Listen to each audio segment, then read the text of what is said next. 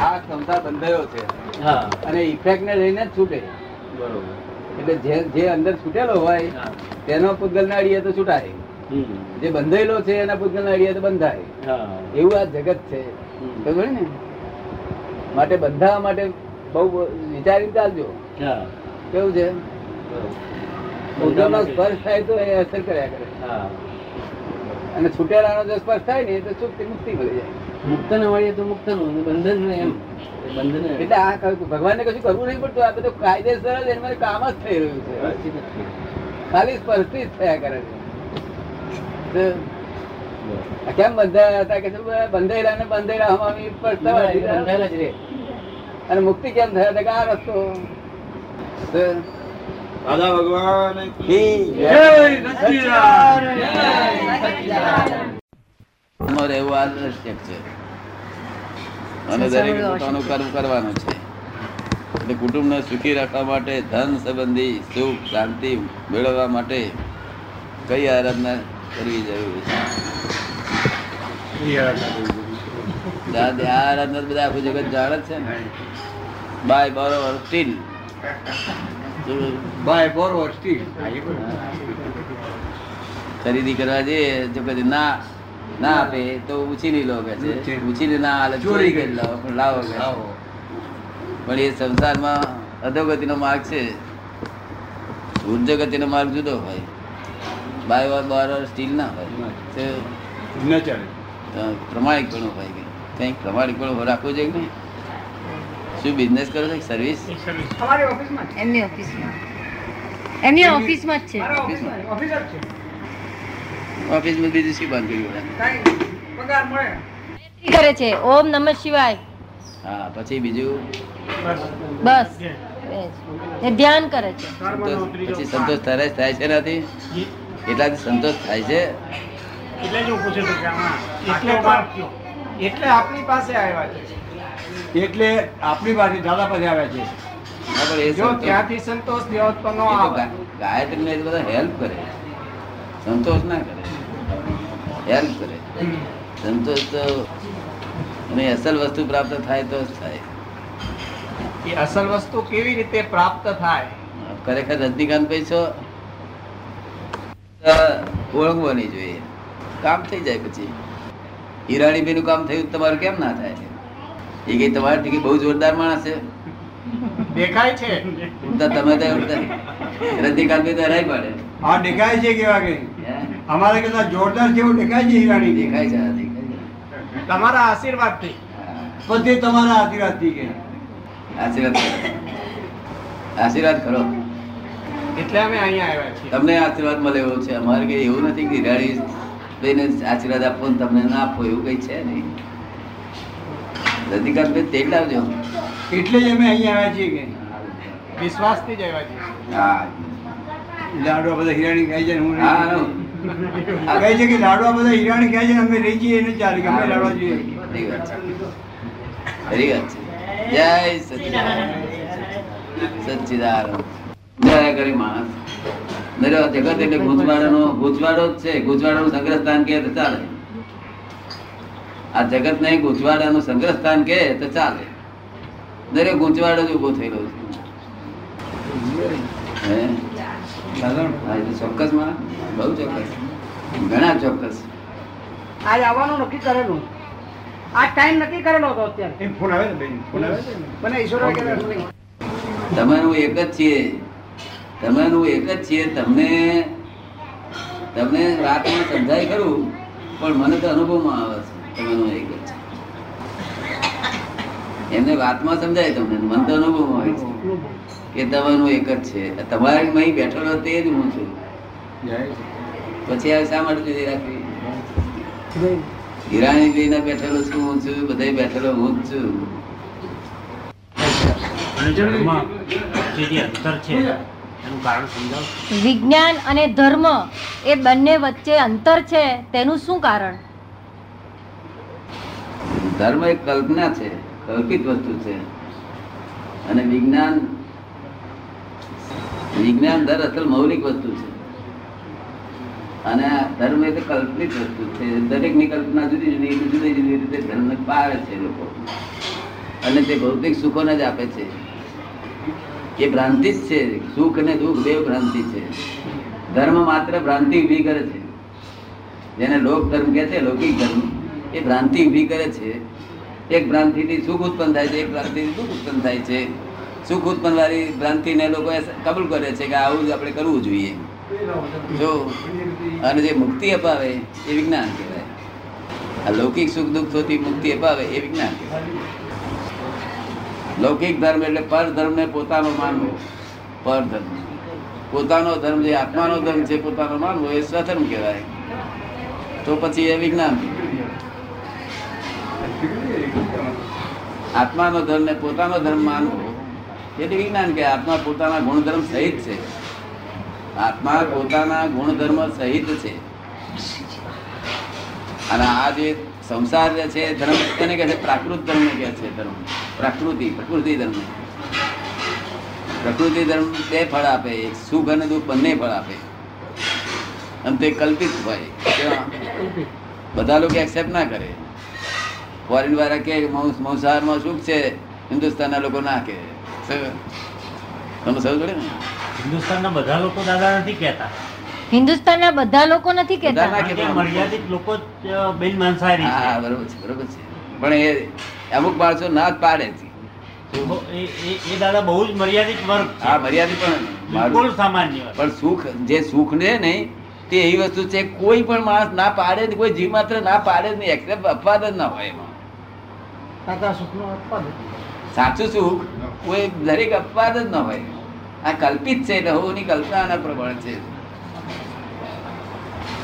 અને આ કલ્પિત સુખ અંતે દુઃખ વાળું છે. જે એક સુખનો અંત પૂરો થાય કે તરત દુઃખ આવીને ઉભું હોય. અને પેલું પેલું સુખ સનાતન છે.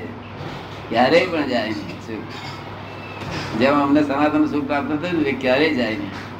એનો માર્ગ શું? સનાતન સુખ સનાતન સુખ પ્રાપ્ત કરવાનો માર્ગ શું?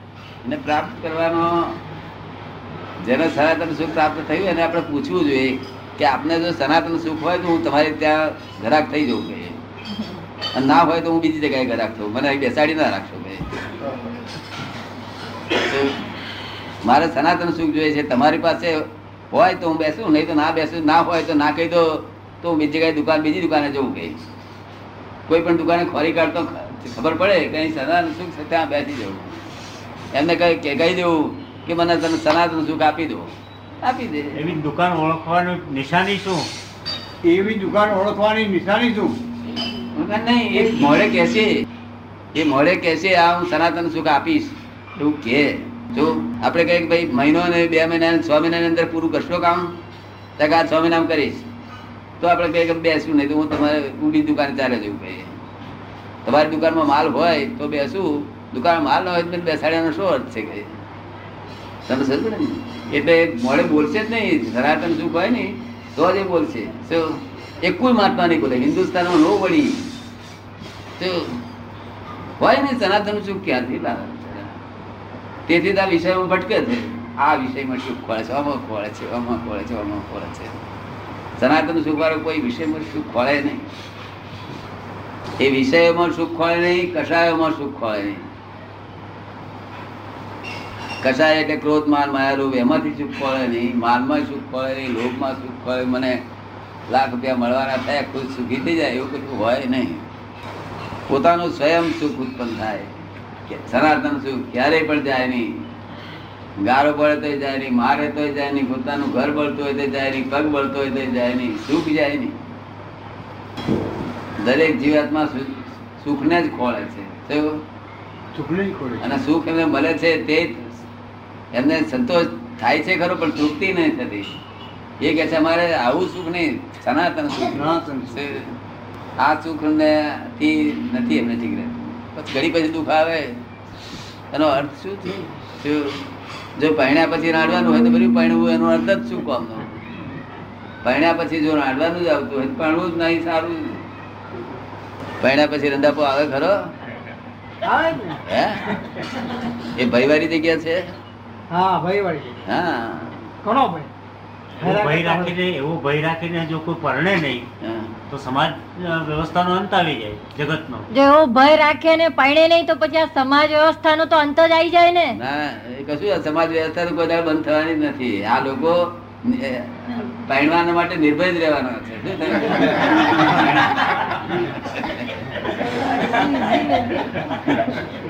આ સંસાર કોઈ દાડો બંધ થયો નથી. ભગવાનથી પણ ભગવાનને બંધ કરો તો એ નહીં થયો. કારણ માયાવી છે. તો જ્યાં જ્યાં વસ્તુ નથી, ત્યાં વસ્તુ એને દેખાય છે. જ્યાં ભય છે, ત્યાં નિર્ભયતા દેખાય છે. જ્યાં નિર્ભયતા છે, ત્યાં ભય દેખાય છે. એટલી બધી ભ્રાંતિ છે. મોહ જ છે ને, મોહ ખાલી. અને તે આત્માનો મોહ, જેવું તેવું. અનંત શક્તિનો ધણી એ મોહ વાળો થયો. છે. હા પણ એ મોહ મોહ જો માણસ મોહ છોડી દે તો પછી જગત જગતનું અસ્તિત્વ ના રહે ને? મોહ જો માણસ છોડી દે તો પછી જગતનું અસ્તિત્વ ના રહે ને? મોહ છોડી દે તોય પણ છૂટે એવો નથી મોહ. એ મોહ એને પાછો પેસી જાય રાતે રાતે પેસી જાય પાછો. આ મોહ છોડે એવો નથી. લોકો કહે છે ને કે આ મમતા છે ત્યાં મમતા મેં પકડી રાખ્યું છે તું છોડી દે ને? આ એમ તો કોઈ છૂટે છૂટતો હશે તે પોતાનો રસ્તો દેખાડવો પડે, શું કરવું પડે? મમતામાં હાથ છોડા છૂટી જતી એ તો રસ્તો દેખાડવો પડે. એક માણસને ઓળખાણવા હતો, તેની વાઈફ મરી ગઈ, તો ત્રણ નાના છોકરા મૂકીને મરી ગઈ. તે ખૂબ રડતો હતો. ત્યારે મેં ભાઈ, કેમ તું આટલું બધું રડું છું? આટલું બધું રડવાનું કોઈ કારણ નથી લાગતું મને. કે પણ આ મારી વાઈફ મને એના વગર ચેન જ નહીં પડતું.